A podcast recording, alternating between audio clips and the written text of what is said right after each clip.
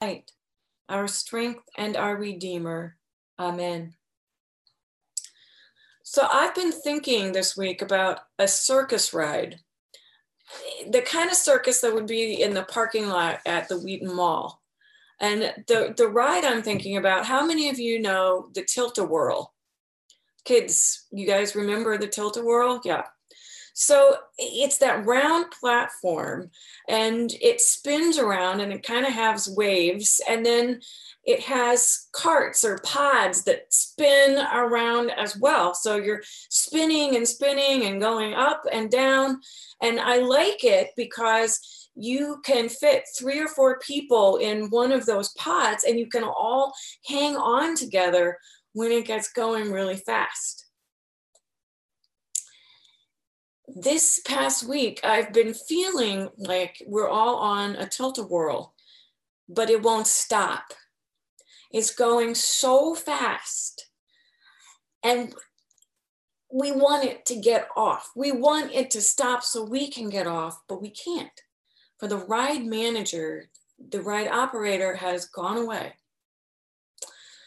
One moment I'm out for a walk and I'm looking at the cherry trees and I'm so happy because it's all so beautiful. And then I hear the news and I'm angry and I'm frightened and I'm sad.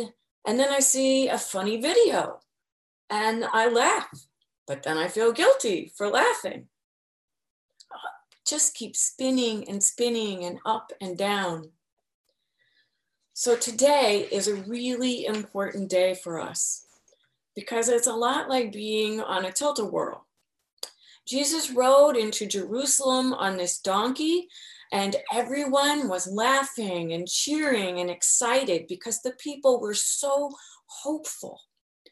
Jesus is coming as king and he will make peace and there will be food for the hungry and the poor will have enough because this is Jesus' kingdom.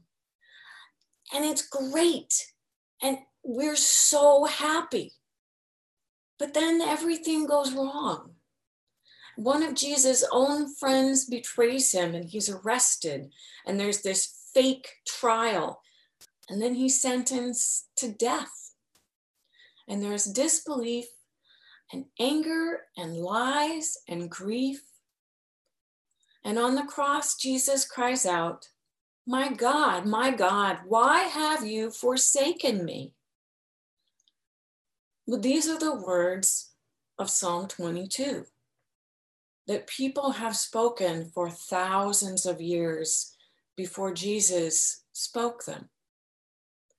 Whenever God's people have felt abandoned by God, angry, sad, and afraid, they have turned to this psalm. And it helps all of us ask, why, God? Why? And where are you? And why don't you put a stop to this terrible thing that is happening? In biblical terms, we call this a lament. And sometimes we just have to cry out to God and scream and let God know how angry we are and how much pain we are in. And that, God, where are you? Come and make this stop the psalmist does this, and then something happens when he or she remembers our grandparents cried out to you and you helped them. So this whole psalm is going back and forth and up and down, crying out for help, and then knowing that God will help until the person's head is spinning and spinning and up and down. At the end of Psalm 22, it finally stops and says, Everyone, please know, God did listen to me when I cried out, and God did help me. So here's what I think this means for us today. And I go back to that tilt-a-whirl and that ride that won't stop and the ride operator who walked away. And I think that God is running around and doing everything to find the ride operator so that it will stop. God is running around to find the people who can make the vaccine and the, help the people who are getting sick and help the people who are stopping people from getting sick. That's where I think God is. God is trying to find everyone who can make it stop. And remember, I said I really like that tilt a whirl because people can sit together in the ride and we can all hold on to each other. We are all on this ride together. And here in this church, we can hold on to each other by coming to church, by calling people in our congregation, in our families. The sound of the voice on the phone is so powerful and healing. And through all of these ups and downs and all of our spinning, hold on to each other. Hold on. God is out there working to make it stop. But Jesus has been through this.